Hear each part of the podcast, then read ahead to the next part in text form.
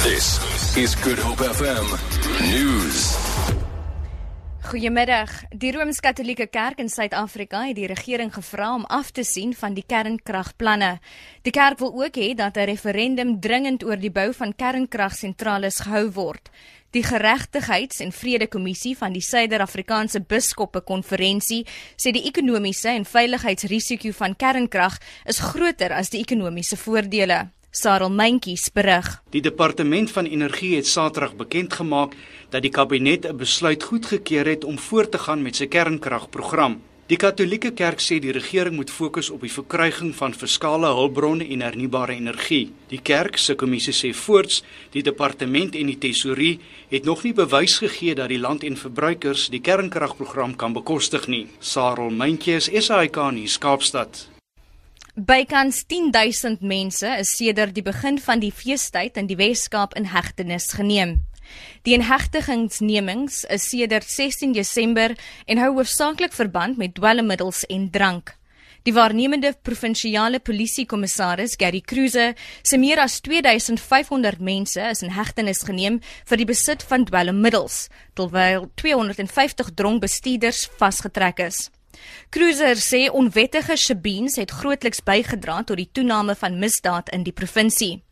Hy sê die polisie het die toestand onder beheer.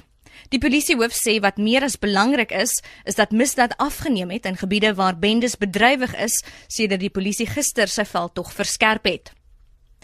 Klagtes van roekelose en nalatige bestuur asook hoe 'n spoedstare spoedvraat van die Oos-Kaap in die gesig nadat hy op die N2 in die Suid-Kaap vasgetrek is. Die Wes-Kaapse verkeershoof Kenny Afrika. Ons het uiteindelik 'n situasie op die N2 tussen George en Mosselbaai uh toe ons provinsiale verkeersbeampte se 31-jarige man met sy uh Golf GTI motorkar uh, gestop en gehaal het uh, deurdat hy 'n spoed van 180 km/h in 'n 120 sone gery het.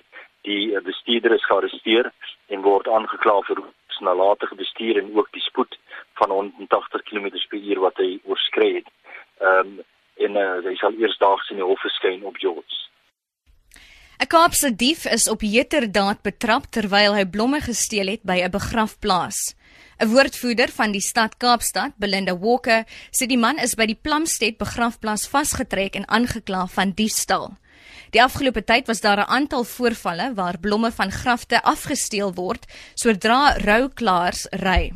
Die koördineerder van die begrafplaas, Susan Bryce, het families gewaarsku teen die aankoop van dierkranse en blomme omdat dit diewe lok. En ten slotte, Suid-Afrika was ondanks die nuwe visumregulasies die gewildste bestemming onder die wêreld se superrykes in die 12 maande tydperk tot September 2015.